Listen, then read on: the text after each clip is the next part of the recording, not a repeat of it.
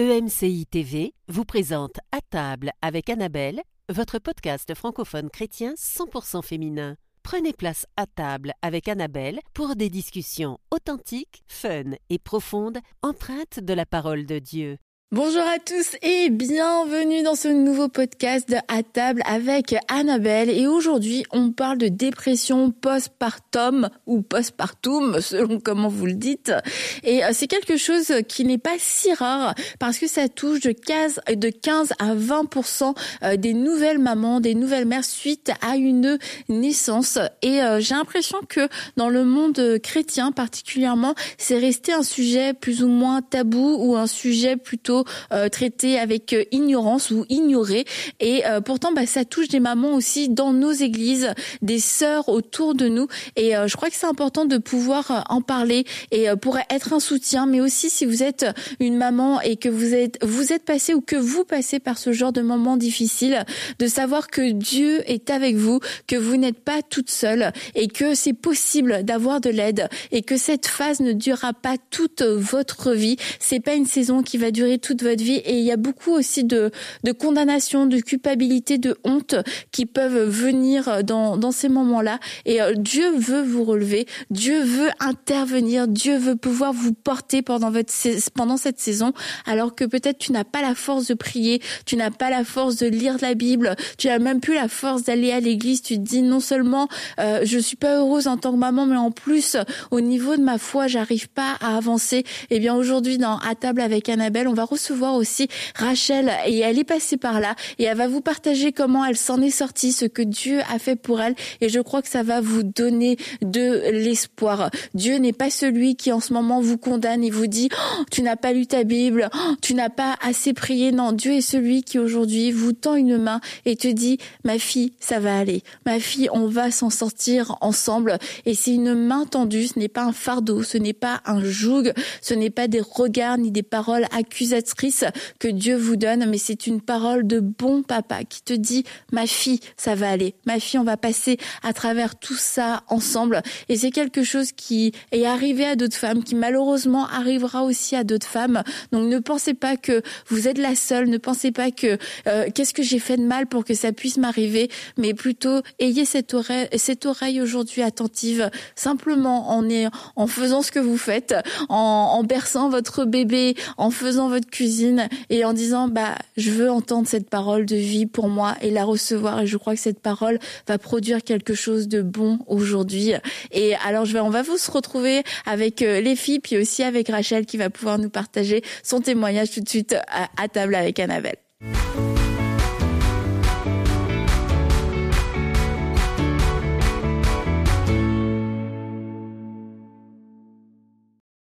Bonjour les filles. Salut Annabelle. Ça va bien aujourd'hui Oui, ça va bien. Ouais, aujourd'hui, on parle d'un sujet qui peut ne pas avoir l'air euh, très euh, joyeux, mm. mais on va voir, euh, comme on le voit au fur et à mesure de toutes, de toutes nos, nos podcasts, émissions, mm. ce que Dieu fait et que Dieu le fait bien. Et au milieu de la dépression, Dieu est celui qui est capable mm. de relever. Et puis, y compris dans cette, dans cette dépression postpartum ou postpartum, comme on dit, ou post-natale, c'est peut-être ce qui va nous sauver aujourd'hui. sauver notre latin. exactement. Et à en perdre notre latin, Stéphanie.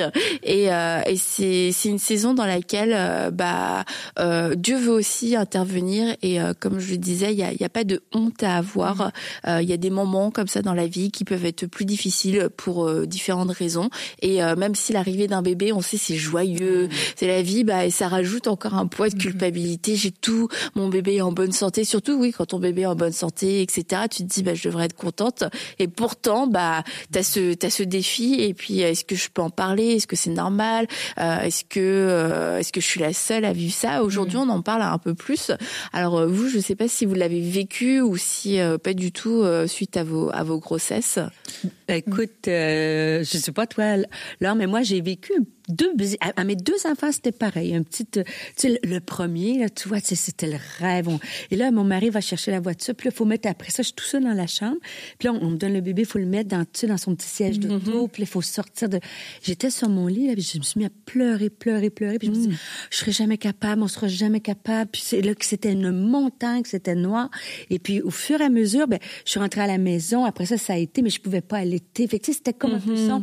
puis là tu sais je, je préparais les biberons là tu sais comme dans un laboratoire avec des gants. Ah c'était un petit peu euh, obsessif mon truc. Ça a duré quelques temps et puis c'est parti. Et à mon deuxième la même chose quand le, départ de l'hôpital avec mon enfant, c'est comme mm-hmm. à chaque fois je me suis dit oh, je serai jamais à la hauteur, je serai jamais capable. Tu sais les émotions quand tu dis que c'est ouf et puis finalement ben ça l'a passé. Mais c'est un, sujet tellement important Annabelle à mm-hmm. discuter pour les femmes hein, parce que à la plupart tu sais quand on accouche c'est la chute des hormones C'est drastique tu vois donc c'est important. alors, bah, écoute moi euh, autant ma première super et tout, en mode euh, limite, c'était voilà super bien passé. Et mon deuxième, c'était pas du tout la même chose. Euh, alors c'est vrai que moi, dans ce que j'ai vécu, j'aurais même pas mis un mot euh, dépression post. Je sais pas vraiment ce que c'est, mais je sais que ça ça a pas été une, saison facile pour mhm. moi.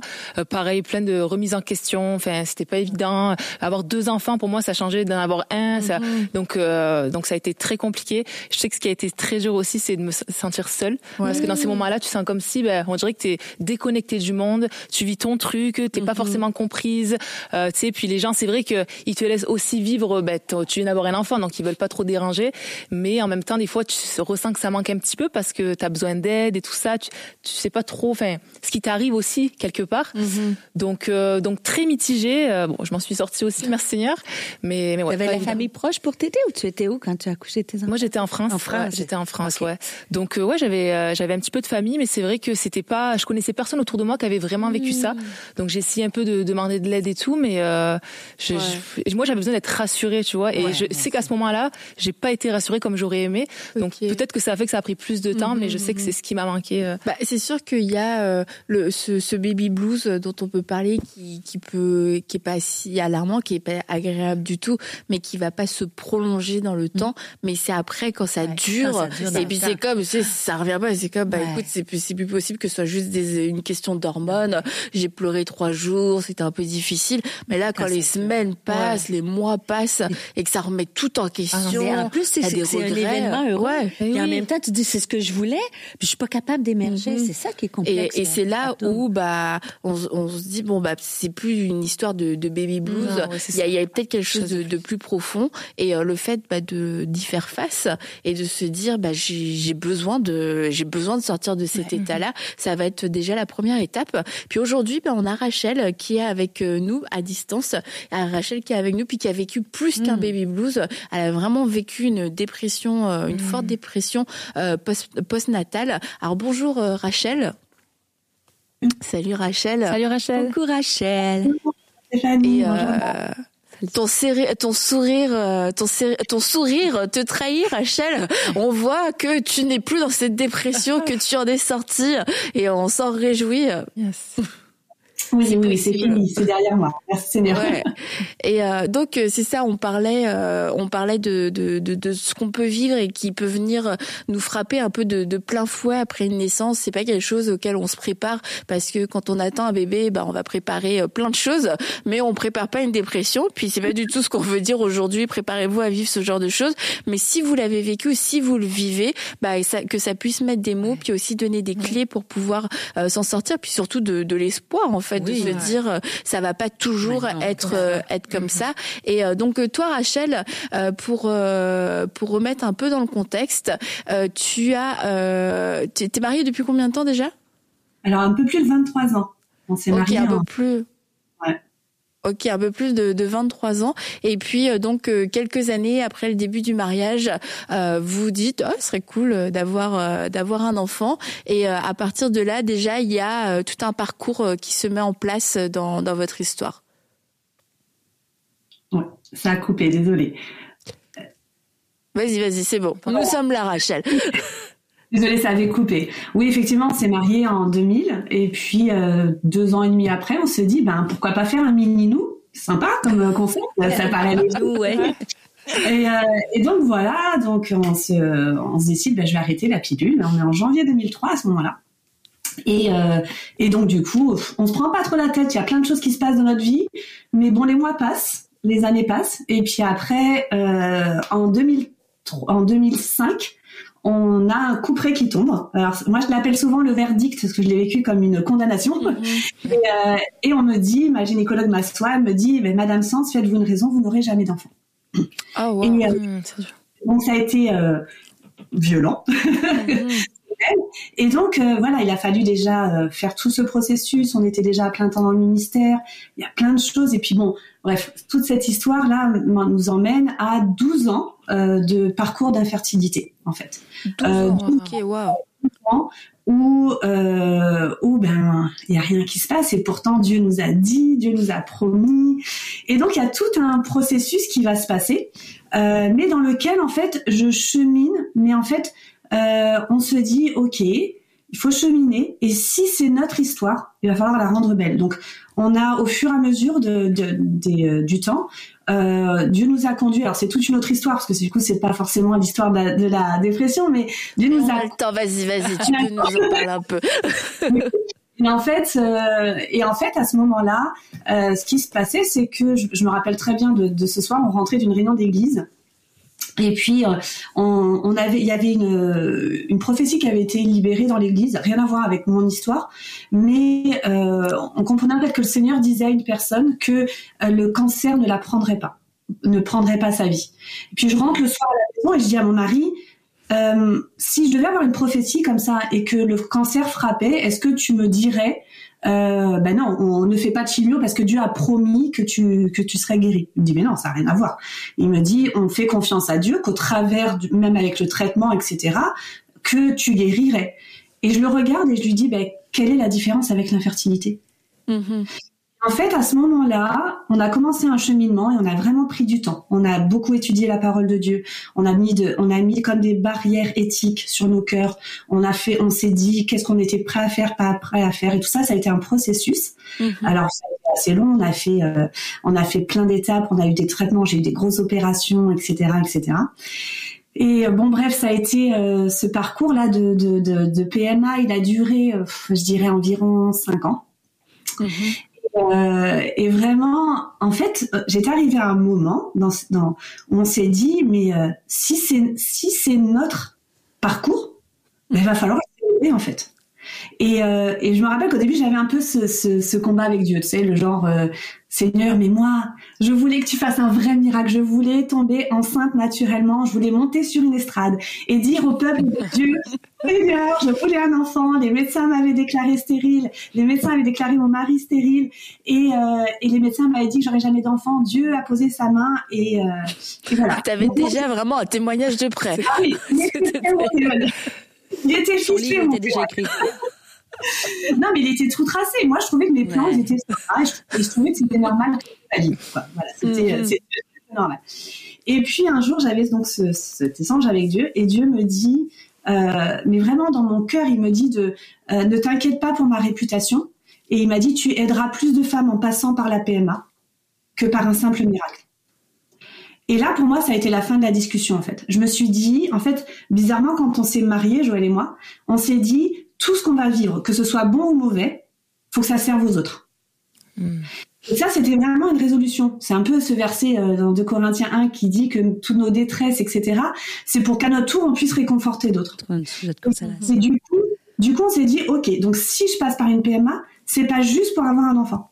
C'est pour que si on a un enfant, qu'on puisse à notre tour être une source d'encouragement pour les autres. Du coup, ma perception de la PMA, elle a changé en fait. Et mm. je me dis, ça sera pour aider d'autres personnes.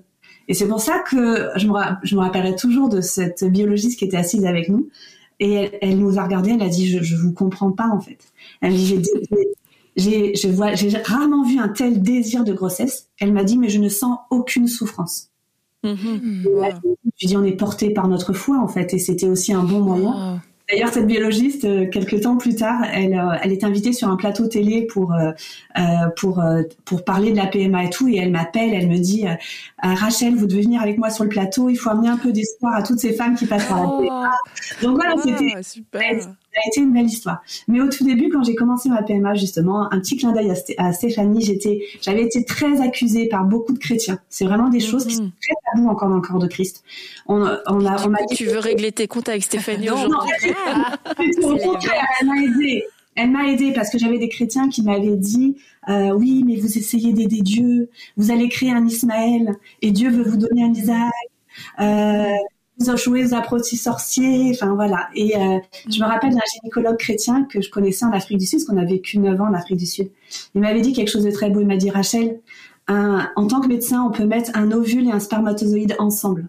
Il a dit mais le souffle de Dieu, c'est lui qui le donne. Le souffle de vie, c'est tout. Mmh. Ouais, c'est beau. Et, et en fait, je me rappelle, j'avais partagé mon cœur avec Stéphanie autour d'un repas et elle me dit, mais elle me dit, mais tu sais, c'est une forme d'obéissance. Dieu nous a dit, en, euh, ben, soyez féconds. Euh, euh, multipliez-vous. Elle a dit donc c'est un acte d'obéissance, tu veux et tu passes par là. Et donc en fait, c'était la dernière phrase qui a vraiment libéré mon cœur. Et du coup, je me suis dit ok, let's go. Et, et, euh, et en fait, euh, j'ai vraiment, je, je le dis souvent, je dis je suis une maman fière d'être passée par une PMA, euh, que mes enfants sont pas moindres, ils n'ont pas, leur vie n'a pas moins de valeur parce qu'on est passé par une PMA. Et aujourd'hui, ben, j'ai eu la grâce d'accompagner plein de femmes qui sont passées par là qui auraient même pas osé songer à une PMA parce que ben, ça se fait pas. On, ne joue pas à Dieu, comme on dit euh, dans les milieux chrétiens.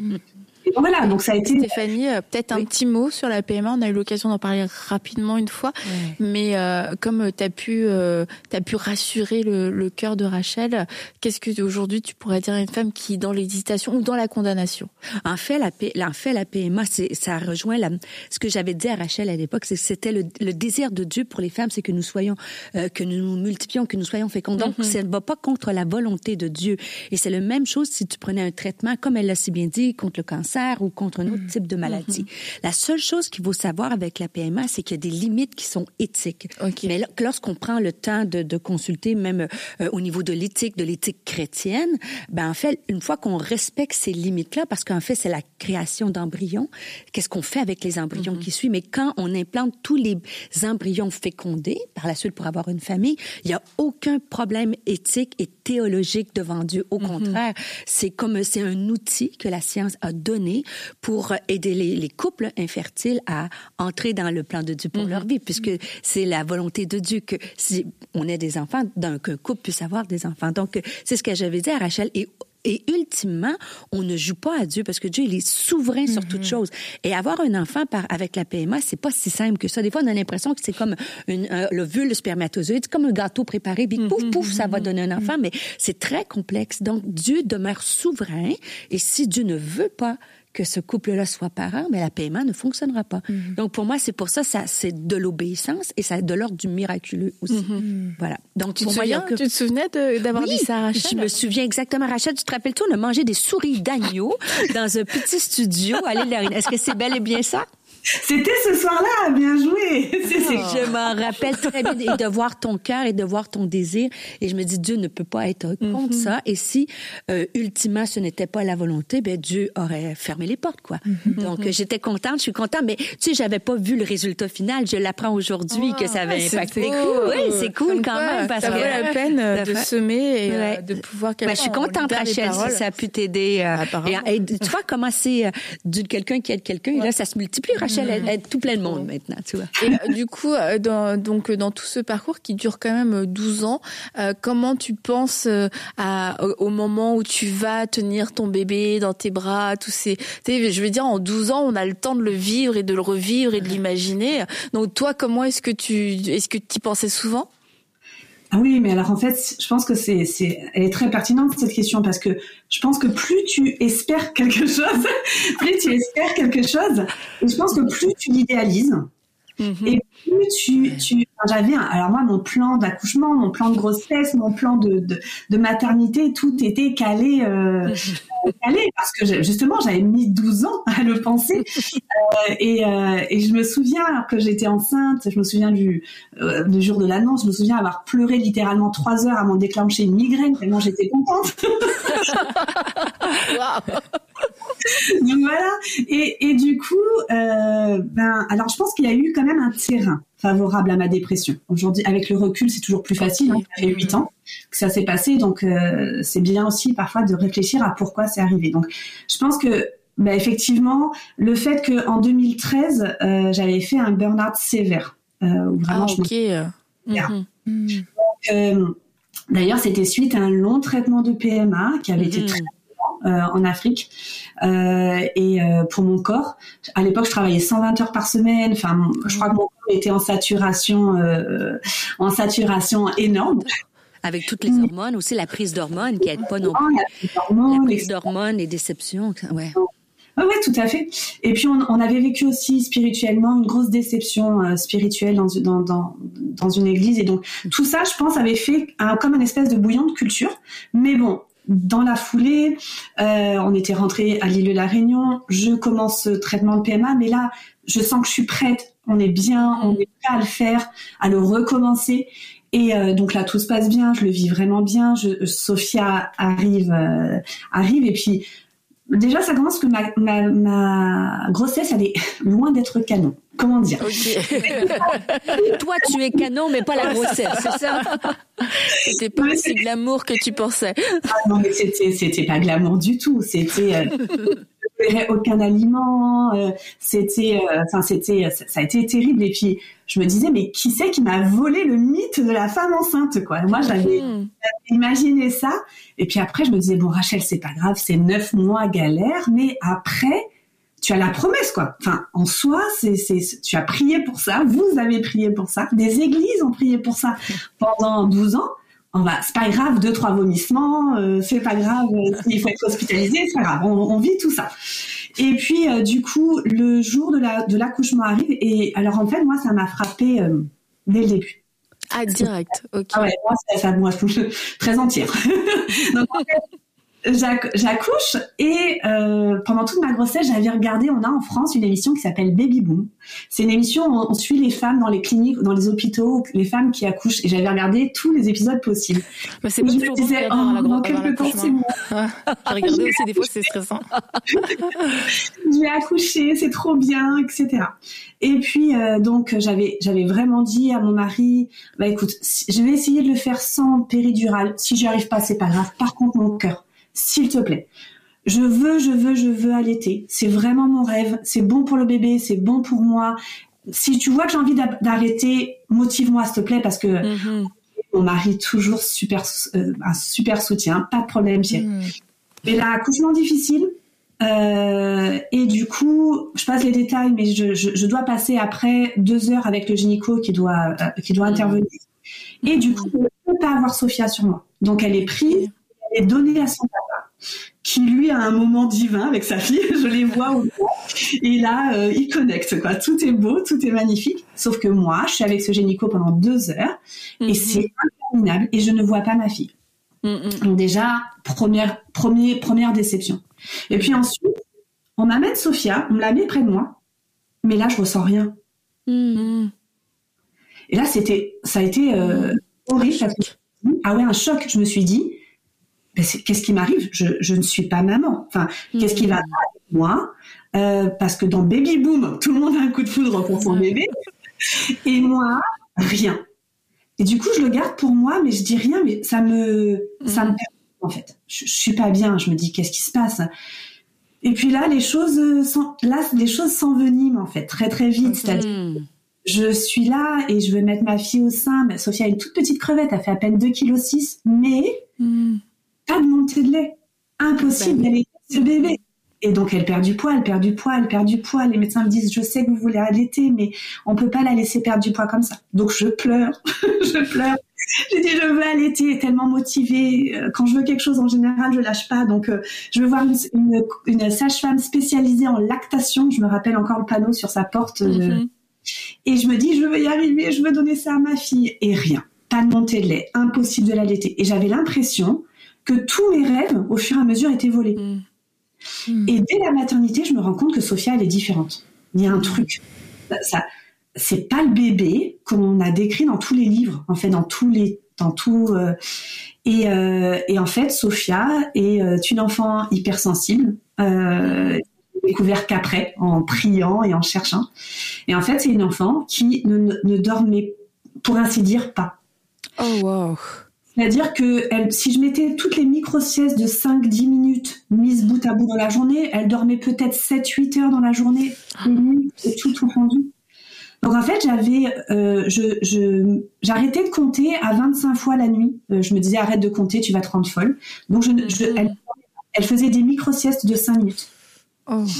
Et donc là, ben, la fatigue arrive, le, ben, la, déception de ne pas avoir eu la grossesse mm-hmm. que je voulais. Le, mm-hmm. En fait, enfin tout ça, l'émotion, la fatigue, les hormones qui lâchent, etc. Et là, je sombre en fait. Je mhm. sombre. Mhm. Je, n'arrive pas à lier, j'arrive pas à connecter avec ma fille. Je m'en veux parce que son père c'est le super héros qui connecte mhm. de fou, qui reste zen mais zen envers et contre tout. Elle dort pas, elle pleure beaucoup, elle a des problèmes gastriques, elle pleure euh, etc. Donc ça a été très très compliqué. J'ai pas eu le, voilà, je me, et j'ai, il y a toujours les gens qui ont un, vous savez, les, gens qui feraient mieux de se taire, on en a tous dans nos vies. Ils sont gentils, mais il y a quelqu'un qui me dit mais tu devrais être contente de pas dormir, ça fait 12 ans que tu voulais être euh, un bébé. Ça t'a fait du bien, hein. ça t'a fait du bien à ton cœur cette parole. non, je regardé, je me dis euh, non mais justement, j'ai attendu 12 ans, j'avais le droit à un bébé parfait. Et est-ce qu'à ce, moment-là, tu t'en parles à quelqu'un, t'en parles à ton mari ou t'en parles à une amie ou je sais pas qui? Oui. Mhm. Je pense qu'elle a été, elle a été là. En fait, le, fait que j'en sois sortie pas si tard que ça, c'est que euh, j'ai tout de suite parlé, en fait. Et je pense que la clé, elle est là. C'est-à-dire que pour moi, c'est toujours le trio, ben Dieu, moi et les autres. Mhm. Et donc en fait cette victoire on l'a remportée à trois entre guillemets c'était c'était j'avais j'avais une amie qui était passée par une dépression euh, postnatale donc je pense que j'ai reconnu moi-même très vite les signes les symptômes ok c'est normal. Et euh, excuse-nous, euh, Rachel, ton, ton fond, euh... il voulait célébrer que tu avais découvert les symptômes très rapidement. Bravo Rachel. Bravo Rachel. On est avec toi. Non, La technologie t'accompagne. Mais j'aimerais ça. Quels étaient des symptômes que tu as détectés, peut-être rapidement, tu disais? Eh ben, je, je pense que c'était ces crises de larmes euh, incontrôlable. Et le fait de, de semble perdre espoir. J'avais l'impression que j'étais en mode survie. Je suis quelqu'un qui est toujours plutôt optimiste, je vois toujours loin, etc. Et là, je me disais, j'avais un objectif, c'était de survivre à ma journée. Mhm. Et, là, je me disais, ça va pas. Je, je ne prenais aucun plaisir dans mon rôle de maman. Et en fait, je me revois, je, me souviens, je, je, me revois arriver chez mes parents. Je portais Sophia à bout de bras comme ça. et je l'ai je la confiais à maman. Je disais, prends-la un instant, éloigne-moi. Et j'allais pleurer. Je mm. pleurais pour mm. l'idée. Mais elle étant une enfant hypersensible, elle captait toute mon anxiété. Mm. C'était un cercle vicieux en fait. Et, euh, et, du coup, j'ai été, oui, entourée, alors physiquement, beaucoup par mes parents. Et euh, franchement, je les salue au passage parce que ils ont été là mais ils ont été silencieux. Et parfois, on a juste hmm. quelqu'un qui est là, euh, de quelqu'un qui va juste se dire, je prends ta fille, je je te dis rien, je te conseille rien. Hmm. Euh, on a besoin de ces gens-là qui sont là, sans trop rien dire. Ma petite sœur était exceptionnelle. Elle me, elle me prenait Sophia, euh, elle la gardait, elle disait va dormir, et elle gardait Sophia. Oh, c'est ça qu'il faut. Voilà, et on a besoin de ces gens qui ne disent rien, mais qui sont là. Et en même temps, je suis allée glaner et j'ai su récolter les conseils chez des gens, en fait, euh, dont je savais euh, que le conseil serait bon. Et je me rappelle que j'avais appelé une amie un jour, elle lui dit « J'en peux plus !» C'était horrible, en fait. C'était un, vraiment un désarroi. Et elle m'a juste dit des mots simples. Elle m'a dit « C'est dur, ma chérie, c'est sûr. » Elle m'a dit « Mais juste rappelle-toi de quelque chose. Ça ne va pas durer tout le temps mmh. comme ça. Mmh. Il y a saison n'est qu'une saison, ce n'est pas ta vie, et ils vont grandir. Donc ça, c'était la première chose. Euh, une autre personne qui m'a donné un conseil, et merci, c'est Brunella. Et euh, elle me dit un jour, euh, et c'est marrant parce que le conseil qu'elle a donné dans l'émission, elle me l'a donné. Elle m'a parce que j'avais dû lui dire, je sais plus à qui je parlais, donc j'avais dû lui dire, j'en pouvais plus qu'elle dormait pas. et puis Brunella me dit, ma chérie, quand tu vois qu'elle pleure trop, mets Sophia dans son berceau, protégée à l'abri, et toi sors va crier un bon coup s'il faut, mais éloigne-toi. Elle soit, soit assurée dans son berceau, elle ne craint rien. Mais éloigne-toi et je l'ai, je l'ai pas fait plein de fois, mais je l'ai fait quelques fois en me disant, je veux pas un geste malheureux, en fait. Mhm. Et j'allais prendre mon je criais dans mon coussin, j'allais me dire, mais tais-toi, pour l'amour du ciel, arrête de pleurer, j'en peux plus, en fait. Mhm. Et, euh, et, donc, du coup, j'ai su prendre, et des gens qui m'ont juste dit, Rachel, je veux prier pour toi. Et, mhm. et, et, alors après, je dis toujours, faut faire attention de pas non plus trop parler à tout le monde, parce que sinon, on a des, euh, voilà. Mais c'est choisir quelques personnes qui seront des amis dans nos vies et qui vont nous encourager, qui vont prier pour nous. Je pense que ça, c'était vital. Et des gens qui vont juste être là physiquement. Parce qu'il y a des gens qui peuvent être à mais ils peuvent pas venir physiquement nous aider. Et, euh, et c'est très bien. Moi, j'ai toujours été celle qui aidait tout le monde. Et du coup, j'avais honte de me dire, mais maintenant, c'est à moi d'être aidée. Et ça va. Il n'y a rien de mieux à être aidée et à être celle qui est faible pour un moment et à être celle qui a besoin d'aide. Et il faut le dire, il faut se dire, prends mon enfant un instant.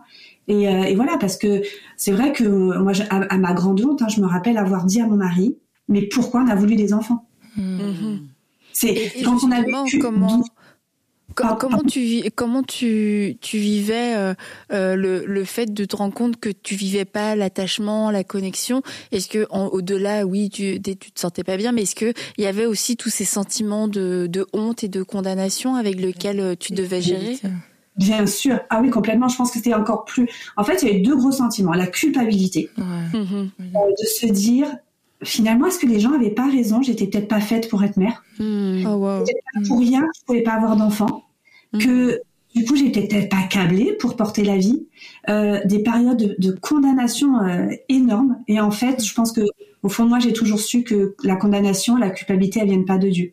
Donc à chaque fois, c'est ces paroles en disant non c'est pas de toi Seigneur c'est voilà et après la solitude où on se dit euh, on se dit mais euh, ou pourquoi moi finalement mm-hmm. et et, euh, et voilà pourquoi? Et alors en fait j'ai il y a quelque chose que j'ai compris après coup mais je disais en fait vous savez parfois on vit euh, après notre plus belle victoire c'est là où on est le plus le plus vulnérable et alors sans trop vouloir me la jouer à, à la Élie dans la Bible euh, j'ai souvent pensé à vous savez, quand Élie, il était, euh, il a eu sa victoire sur les 450 prophètes de Baal.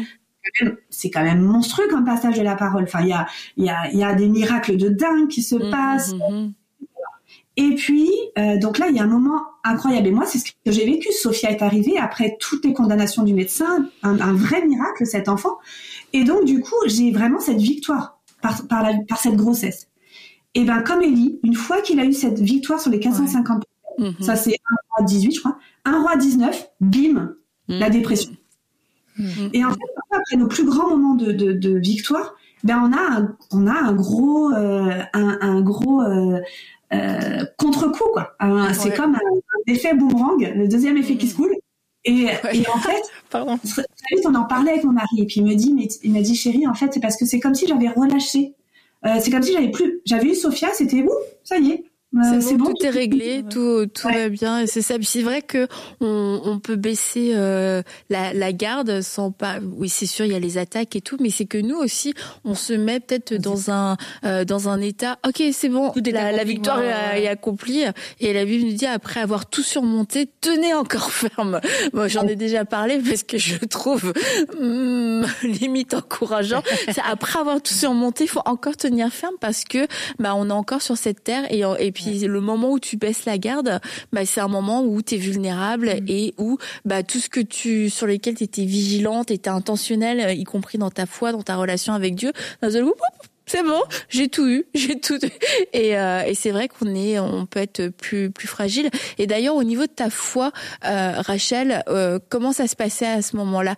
Euh, Est-ce que tu avais encore des temps, des temps d'intimité avec Dieu, ou tu étais trop fatiguée pour ça? Comment, ça, ouais, comment ça se passait? Alors au début, je n'arrivais plus à tenir justement ces temps d'intimité avec Dieu. J'étais, j'étais vraiment en mode survie purement humaine. Et puis euh, du coup avec euh, bah, du coup Sophia qui ne dormait pas, je me souviens euh, qu'à un moment, je me suis dit alors attends, elle dort pas. Au lieu de devenir folle, eh ben on va essayer d'être d'optimiser ses nuits. Je me souviens en fait d'avoir dit ben Seigneur, si même si je comprends pas ce qui se passe, eh ben au moins que ça construise ma foi. Et du coup, je me rappelle que je prenais Sophia dans mes bras, parce qu'elle dormait quand même un tout petit peu plus dans mes bras. Je la prenais dans mes bras et je me suis mis à passer des nuits à prier.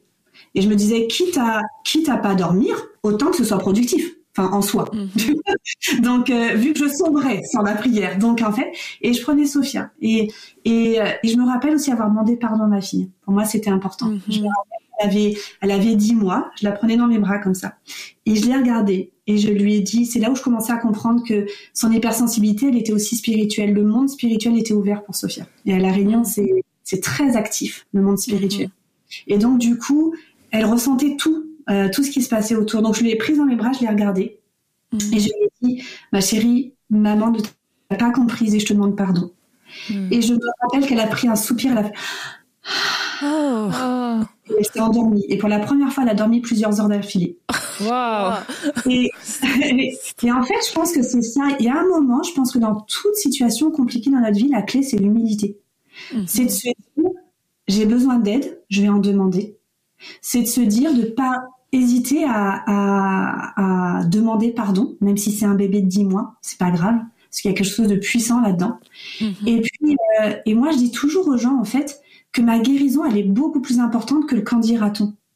Donc, mhm. en fait, c'est vraiment l'idée d'être authentique. Je, je, me suis dit, l'authenticité, elle est précieuse, en fait. J'ai besoin de dire que je vais mal. J'ai besoin de le dire à ma fille et, et, de lui dire voilà ma chérie maman te demande pardon et, euh, et voilà et on a notre notre notre relation elle a elle a grandi aujourd'hui on est fusionnel enfin, enfin fusionnel on, est, on est vraiment c'est, on vit quelque chose de très très beau toutes les deux mais il a fallu que ce soit un processus ça a été notre mmh. histoire mmh. mais euh, mais oui euh, il y a eu un moment où je n'avais même plus de relation avec Dieu, je n'y arrivais plus. Je, je, mhm. je pense que la, la, dépression, elle, elle, vole tout. Elle, elle vole l'air qu'on respire, elle vole, elle vole tout. Et c'est, j'ai été portée par des gens qui ont prié pour moi. J'étais portée pour mon mari, qui a toujours été là, euh, incroyable, par des gens qui, je, je, me sentais un peu comme comme Moïse qui baissait les bras et Aaron et Hur qui lui levaient les bras dans la bataille. Je me suis vraiment sentie comme ça en fait. Euh, donc voilà, c'était un processus euh, qui a été qui a été long, c'est sûr. Mais euh, Oh, excuse Rachel. Euh, ouais non, je j'aime trop tout ce que tu dis puis je me reconnais dans pas mal de choses que tu disais aussi et euh, et tu vois il y a quelque chose euh, sur le fait que parce que moi je sais que ça m'a manqué personnellement mm. euh, de du monde autour, tu vois, de, de pouvoir justement être rassuré. Des fois c'est des petites choses comme ça, de pouvoir être rassuré et j'aime le fait déjà que tu puisses dire que ben, c'est bien de le verbaliser effectivement, de pas vouloir vivre les choses tout seul, de dire ben là j'ai besoin d'aide et en même temps moi ça m'encourage, tu vois, tout ça même en tant qu'église, en tant que mm-hmm. corps de Christ à être, être sensible. Et attentif et de près ou de loin. Donc même si t'es pas proche de dire mais je peux prier pour la personne, tu sais, je peux peut-être bah, demander s'il y a besoin d'aide, ne serait-ce que ça, tu vois, je peux, comme tu dis, être une écoute sans porter de jugement. Euh, et, euh, voilà, se laisser inspirer par le Saint-Esprit, par de la façon dont on peut aider, mais mais qu'on soit vraiment intentionnel parce que peut-être oui, peut-être la personne elle est pas de notre famille, peut-être on n'est pas forcément proche en relation, mais ou autre. Mais si on voit une personne comme ça qui qui, qui vit une grossesse, bah, déjà penser, hey, je je sais que des fois ça peut être dur, donc je vais anticiper et je peux commencer à prier pour cette personne mm-hmm. parce que voilà, des fois ça, on, on sait pas comme ça, on s'attend même pas à ça. Hein, ça arrive à, à, l'accouchement et donc voilà, soyons intentionnels en tant que corps de Christ pour euh, bah, porter les gens, les, bah, les, les bah, les personnes. Euh, ouais, et de pas prendre pour acquis que tout le monde va bien pour un accouchement, que tout le monde il est beau et que ça va toujours bien. Des fois, on ose même, la personne n'ose pas parler, mais non, on pose pas la question et, et offrir du temps. Tu sais, comme tu disais, des fois, on est tout le monde est assez facile de donner un conseil, mais quand c'est le temps d'aller garder et prendre le petit bébé qui mm. pleure pendant quelques heures pour que maman se repose, c'est autre chose. Mais tu vois, moi, ça me parle beaucoup de, euh, de regarder des plus jeunes femmes que moi dans mon entourage, dans mon église. Peut-être que je peux donner un coup de pouce aussi de dire, euh, T'as l'air surprise, Annabelle? Oh, non, non. je me dis, je me dis après, mais si je t'imagine très bien. Mais du coup, je me dis, Stéphanie va prendre des tours de garde chez une nouvelle famille. Allez dormir. Ah bah, je votre bébé. Bah, peut-être pas tous les jours. du coup, tu vas recevoir des appels. non, mais c'est vrai que c'est, tu serais, on serait surpris des fois, dans les lieux des, oui, c'est vrai qu'on mais c'est quelque chose, euh, je crois qu'il faut euh, être sensible et, et puis quelquefois, bah, savoir c'est quoi notre place en fait. Là, on parlait de toi, Rachel, tu vois, qui était euh, tu as dit bah pour un temps toi tu étais faible et tu étais cette maman qui avait besoin d'aide. Et euh, bah peut-être qu'on n'est pas cette maman mais on est autour de cette maman. Et puis dans tout l'entourage que tu as pu euh, décrire que tu avais autour de toi bah où est-ce que je me positionne? Et ça va pas forcément être la même position selon la personne selon mon degré de proximité. Mais est-ce que je suis bah cette personne présente mais silencieuse? Est-ce que je suis la conseillère ou est-ce que je suis la personne qui vient dire oh bah après 12 ans euh, tu devrais être contente. Et se dire bon c'est la dernière catégorie on ne devrait jamais vouloir y être. Et euh, que Dieu nous aide. mais tu vois rien que de dire ça va aller tu vas tu vas t'en mhm. sortir sincèrement ça va finir par passer ça, va passer déjà c'est un truc qui vient t'encourager quoi. Des fois c'est des phrases simples mais ça fait la différence. Ok ouais je suis pas condamnée. Parce qu'on y voit tellement plus rien des fois dans la situation tu te dis mais est-ce que je vais m'en sortir à un moment donné? Est-ce que moi je sais quand j'ai fait des nuits blanches pendant un moment je me disais mais est-ce qu'à un moment donné ça va redevenir normal tu te sens impuissant tu te sens seul tu te sens incompris tu et il y a pas forcément cette personne là qui va te dire juste ça hey ça va aller tu vois t'inquiète pas à un moment donné ça va passer et euh, voilà des choses simples peuvent faire la différence. Et Rachel est-ce que euh, tu en as parlé aussi à un médecin à un docteur? Euh, j'en avais parlé avec mon gynéco qui me demandait un petit peu comment ça allait. Mais c'est vrai que j'avais en plus dans l'église où on était etc j'avais vraiment un système de soutien émotionnel, etc. Donc, euh, et puis le fait qu'il voit que je mette des mots dessus. En fait, c'est ça surtout. Il y a des fois, il faut mettre des mots M-O-T-S, mm-hmm. des mots M-A-U-X. Déjà, là, c'est la première étape en fait pour aller mieux.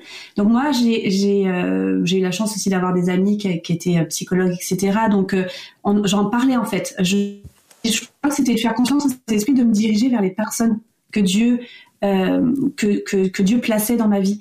Et euh, il y a des fois, j'ai pas mis, par contre, bizarrement, j'ai pas mis euh, de demande sur mon mari parce que je savais qu'on vivait les choses différemment. Il a été super, il m'a jamais dit mais pourquoi tu réagis comme ça? Il a, jamais manqué de patience, il m'a pas, il a pas questionné, il avait, beaucoup de recul. Et lui il se rendait compte que c'était, ça, ça remontait à avant en fait, que ça s'était ça s'était préparé, comme je disais, avec le burn-out, euh, les, les, tout ça. Donc en fait, euh, il a été juste super sage. Il était là en disant, je, je prends la petite, va dormir.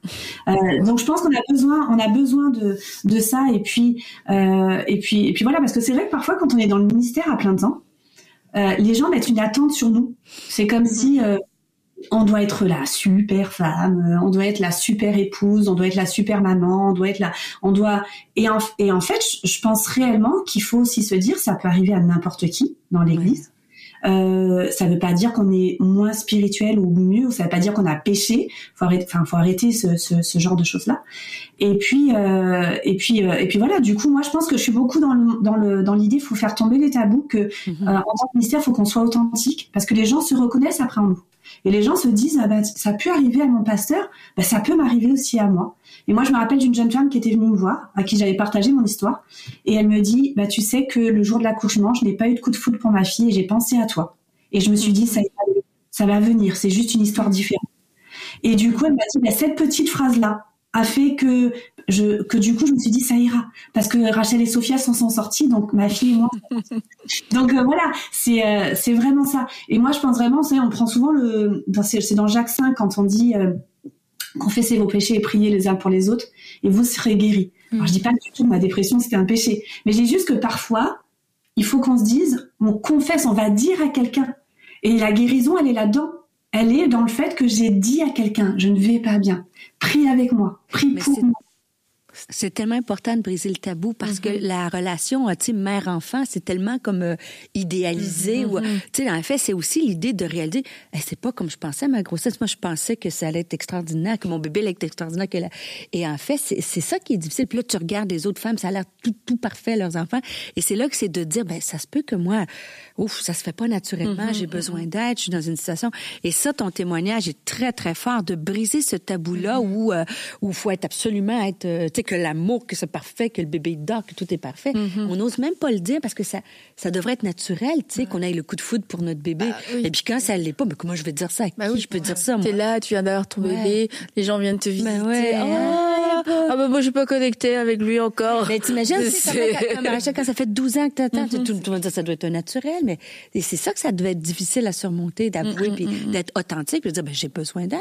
C'est pas, c'est difficile. Et toi, euh, Rachel, est-ce qu'il y a un moment dans, euh, dans ce parcours euh, bah, postnatal où tu t'es dit, OK, là, je sens que je, je commence à aller mieux. Je, je sens là que je vais m'en sortir.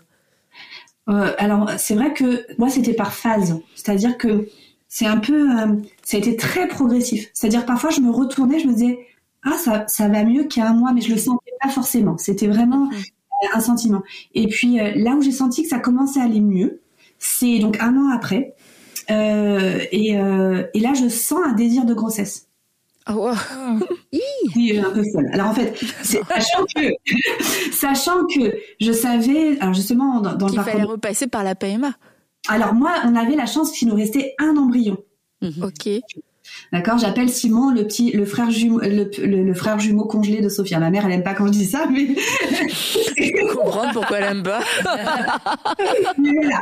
Euh, c'est vrai que j'en parle toujours très naturellement, euh, voilà. et, du coup, il nous restait ce petit embryon euh, qui était donc congelé. Et, et, et un an après, c'était comme si à la naissance, de, au un an de Sophia, c'est comme si j'avais un petit souffle qui me disait, c'est le hmm. temps pour le deuxième. Et là, dans ma tête, je me disais, mais ma fille, tu es folle.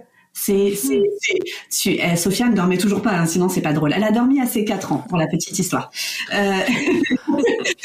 et donc, euh, du coup, on a prié avec mon mari, on sentait que c'était le temps. Et euh, on est, euh, on est reparti dans le centre de PMA. On leur a dit qu'on voulait, euh, qu'on voulait lancer bébé numéro 2, etc. Pareil, je revois la gynéco, elle me dit. La, la, même biologiste, elle me dit, Madame Sans, je vous revois toujours avec votre grand sourire pour cette PMA, mais Déjà, pour Sophia, c'était un miracle. Alors euh, là, le deuxième, euh, à votre place, j'y croirais pas trop. Alors je dis, je comprends, mais dites-moi, si je fais la tête et si je déprime, en quoi ça va rendre le processus plus efficace ou moins efficace? Donc, on va, si ça échoue, on refera une autre PMA. Ok, très bien. Et, euh, et donc là, je sentais que, comme je pouvais parler vraiment avec cette paix, je sentais que quelque chose s'était déjà passé dans mon cœur. Mmh, guérison, ouais. Et donc du coup, elle me dit bon, je m'en vais. Donc la biologiste me dit je m'en vais en vacances à Bordeaux. Je vous donne mon adresse perso. Tenez-moi au courant euh, des résultats de, de, de, du transfert. Ok, pas de souci. Et puis là, je parle. Là, je me dis je vais inonder cette grossesse de prière. Pas juste mhm. d'être enceinte, vraiment de l'inonder. Et là, j'ai dit Seigneur, je te prie pour que tu donnes une onction, une huile de joie à cet enfant qui est une nuit de joie et que qu'en fait il dégage une joie et une paix. Et j'ai vraiment prié, j'ai prié pour cet enfant, etc. Et, euh, et donc en fait, je me rappelle donc après, 15 jours après, je fais la prise de sang et là, résultat positif, je suis enceinte, je suis enceinte. Et j'écris à la biologiste et elle m'écrit non, point d'exclamation, point d'exclamation, c'est pas possible. Et donc voilà. Et je pense que la grossesse de Simon a, a commencé à me dire ok, c'est presque. Est-ce qu'inconsciemment j'avais le sentiment que j'avais une deuxième chance de, mm-hmm. de refaire différemment?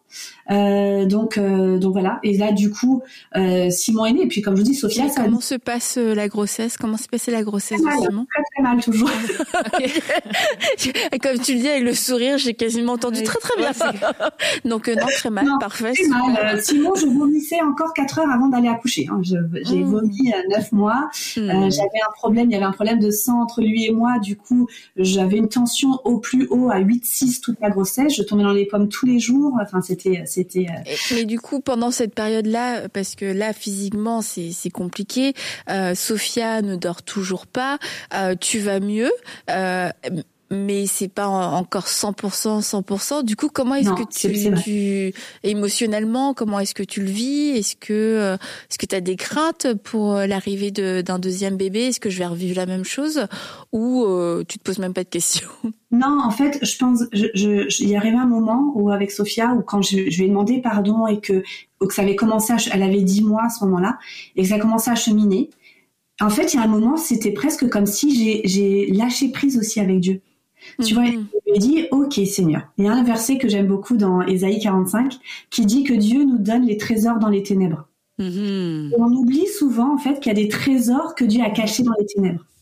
Et en fait, à ce moment-là, je me suis dit, ok Seigneur, cette période, je la vis comme des ténèbres, mais je sais que tu as des trésors pour moi dans cette période. Mm-hmm. Et, et, donc, même si c'était pas forcément, la situation n'avait pas changé, Mais moi, en fait, comme bah, j'avais reconnecté dans, ma, dans mon intimité avec Dieu, etc., c'était juste que moi, je pense, ma perception sur la situation avait changé. Donc, mmh, tout le mmh. je sortais de là en me disant, ok, je prie, et Seigneur, eh ben, si dans ces ténèbres, Christ peut être formé en moi, et si c'était le chemin que je devais prendre, ben, qu'il en soit ainsi, en fait. Donc, en fait, c'était tout doucement, progressivement. Et c'est vrai que pour moi, ce qui a été le plus dur, finalement, ce qui est resté dur, euh, alors, mais les émotions allaient de mieux en mieux. Ce qui est resté dur, c'était le manque de sommeil, parce que littéralement, enchaîner un deuxième bébé, mais Simon a fait ses nuits à trois semaines. Donc, euh, bon, euh, accouchement difficile encore. Enfin voilà, on a, il y a tout. Mais en fait, j'étais paisible pour lui. Et donc du coup, il a fait ses nuits à trois semaines. Et, euh, et quand Simon avait deux mois, euh, suite au problème de, digestion de Sophia, etc., elle a commencé à faire des pyélonéphrite à répétition, c'est-à-dire des infections du rein. Et donc, on est, elle était hospitalisée tous les mois. Mm.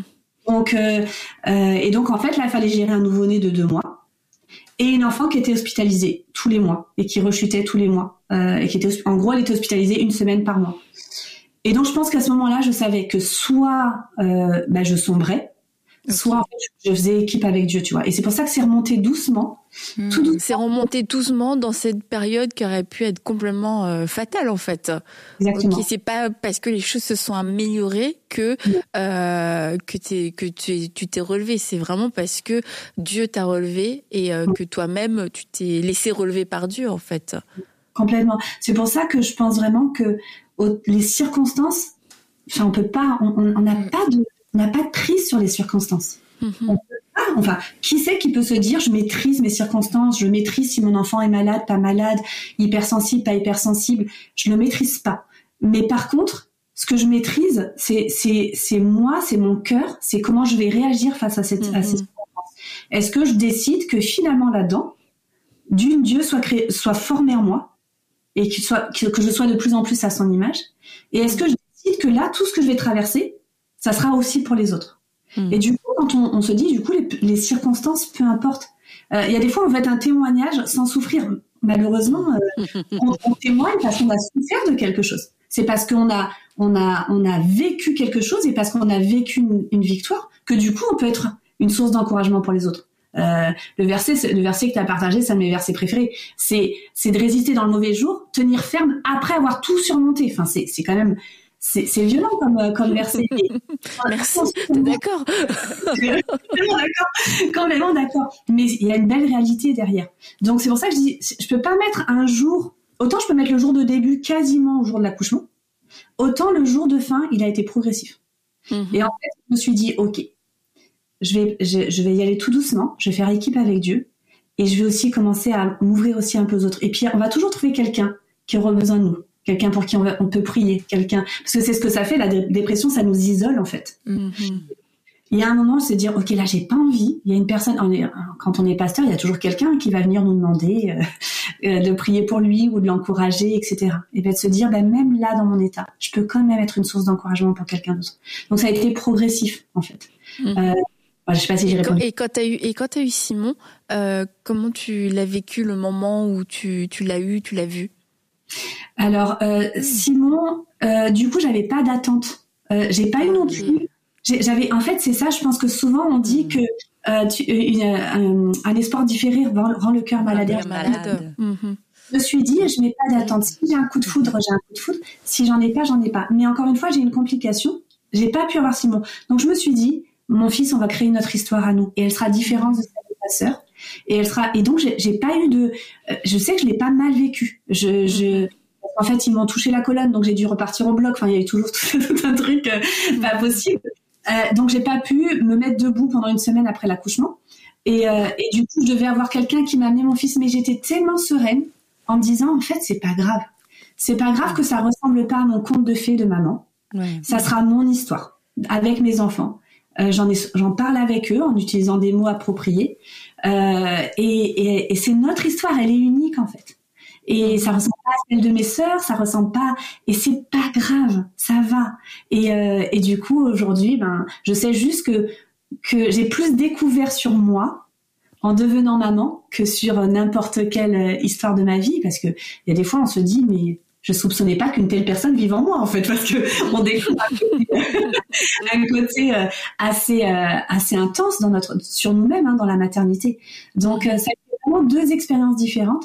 Mais mais quand il est né, c'était comme si on se disait ok c'est cool, ça va, on a juste une mmh. différente. Et, et, là, aujourd'hui, Simon a 6 ans, c'est ça? Ouais, Simon a Et euh, Sophia a 8 ans. Et aujourd'hui, tu peux le dire, c'est plus pareil. T'es passé à travers tout ça et euh, qu'aujourd'hui, tu as une vraie connexion avec tes enfants. Ouais, c'est, on a, on a vraiment, on, on connecte, c'est-à-dire que vraiment aujourd'hui, c'est vraiment du bonheur. Aujourd'hui, je regarde mes enfants. J'étais arrivée à un moment aussi où je les ai regardés et j'ai pleuré d'amour. Et il y a que il y a l'amour qui fait ça aussi. C'est-à-dire que c'est de se dire, OK, ça a été notre histoire. Je l'avais imaginé différemment, hmm. mais aujourd'hui, euh, enfin mes enfants, c'est mes enfants quoi. C'est voilà, hmm. ils sont pas là, ils me manquent. Et par exemple, ce que je disais, je parlais avec une, la maîtresse et je lui dis, oh là là, c'est trop génial, c'est les vacances scolaires, je serai avec mes enfants. Elle me dit, vous savez que c'est tellement rare d'entendre ça. Elle me dit, les parents disent, mais, euh, mais non, et aujourd'hui, je suis heureuse d'être avec eux, je célèbre ces moments. Et, euh, et, Dieu a fait quelque chose de magnifique. C'est juste que j'ai eu un, un, un, départ un peu fêté. Mais heureusement, Dieu avait pensé à tout. Il nous dit c'est pas le début d'une chose, mais quand c'est la fin. et euh, et c'est c'est encourageant en fait de savoir. Et comme cette phrase, tu disais Laure et Rachel le disait aussi, qui peut sembler tellement anodine, mais ça va aller, mm. ça va aller. Et comme à Rachel, c'est une saison, c'est pas toute ta vie. Et quand on est dans une saison sombre et qu'on n'a aucune lueur d'espoir, c'est difficile. Et mais aujourd'hui, bah, on veut vous le dire, mm. il y a cette lueur d'espoir. Ça va pas durer toute la vie. Et euh, j'aimerais qu'on puisse, euh, pour terminer cette émission, pouvoir prier euh, pour les mamans qui mm. passent par ce genre de, de moments difficiles, ce genre de dépression. Est-ce que tu voudrais prier, Stéphanie? Oui. Seigneur Jésus, je te remercie pour ce témoignage si puissant. Et en ce moment même, je veux te prier pour les mamans. Une femme qui écoute cette émission, peut-être qui va partager cette émission avec quelqu'un qui en a besoin. Seigneur, je te prie que tu viennes souffler, encourager, redonner l'espoir. Tu es le Dieu de l'espérance. Viens dire à quelqu'un que la tempête va passer, que tu es avec elle dans la situation, dans la barque, et tu vas calmer les vents. Redonne confiance aussi. Seigneur, viens guérir peut-être les choses qui ont été cassées. Viens enlever la honte, la culpabilité. Je prie que tu mettes, Seigneur, des personnes sur le chemin de cette femme, Seigneur, qu'elle puisse parler, avoir du soutien aussi. Et viens te révéler, lui dire c'est OK, c'est OK et que tu l'aimes, Seigneur, et que le projet ne sont pas terminés, que tu n'as pas joué ton dernier coup et que tu as encore des projets de paix et non de malheur mm. pour sa famille et ses enfants. Alors je te remets toutes ces femmes, Seigneur. C'est dans le nom puissant de Jésus que je t'ai prié aujourd'hui. Amen. Amen. Et Rachel, est-ce que Rachel, tu es encore avec nous? Euh, ben, Merci beaucoup d'avoir euh, partagé ton histoire. Et comme euh, le Seigneur t'avait dit, bah, à travers cette histoire, euh, tu, tu aides et tu vas aider beaucoup de femmes. Et je crois que le fait d'avoir mis des mots sur euh, pas mal de choses avec authenticité puis simplicité. Euh, je crois que rien que ça, ça, ça libère en fait. La, vérité libère et euh, la vérité que nous on va confesser, mais la vérité qu'on entend aussi quelquefois des autres, pardon, nous libère dans notre dans, dans notre processus. Donc un, un, grand merci. Et puis comme je l'ai dit en commençant, ton sourire te trahit. Ah tu es rayonnante, vraiment. Ouais, c'est le mot. Hein. Oui, rayonnante. Pareil comme quand on s'est connus on s'est vu il y a je sais pas combien d'années. d'une souris d'agneau. c'est ça. Euh, est-ce que Rachel, pour terminer, est-ce que toi tu voulais euh, ajouter quelque chose? Non, je pense. Euh, juste si quelqu'un est dans cette situation, parlez, entourez-vous. parlez. Et entourez-vous de ces gens qui vont vous ramener proche du cœur de Dieu mm. et qui seront capables de lever vos bras quand vous, vous aurez plus la force de prier. Mais il y a de l'espoir. La réalité du moment n'est pas notre futur. Et il y a des choses belles. Oui. Mm, mm, mm. Mais merci beaucoup Rachel. Donc euh, ça inspire vraiment. Je, veux le répéter. Si c'est votre cas, euh, confiez-vous en Dieu, mais parlez aussi à quelqu'un. Et puis bah ça arrive qu'on soit dans un endroit, dans un milieu, un environnement, on n'a personne à qui parler. Et euh, bah on peut aussi se tourner vers un médecin qui va pouvoir nous donner peut-être quelques conseils. Alors oui, bah c'est pas un pasteur, c'est pas chrétien, mais bah faites aussi preuve de discernement. Prenez ce qu'il y a de bon à prendre, mais en tout cas c'est pas la solution que de rester seul et de s'isoler. Euh, il y a des médecins qui sont disponibles et c'est quelque chose qui est aujourd'hui connu. Donc, il peut y avoir de bons conseils. Et si vous avez bah, l'opportunité, cette grâce, d'avoir cet entourage autour de vous, mm. osez parler. Mm. Et il y a peut-être, il y a quelqu'un, je suis sûre, il y a quelqu'un qui aura une parole d'encouragement pour vous. Mm. Donc, merci merci merci Rachel. Et puis à très bientôt. Bye bye. Rachel. Bye bye. Merci. Cette émission a pu être réalisée grâce au précieux soutien des partenaires de MCI. Retrouvez toutes les émissions à table avec Annabelle sur emcitv.com.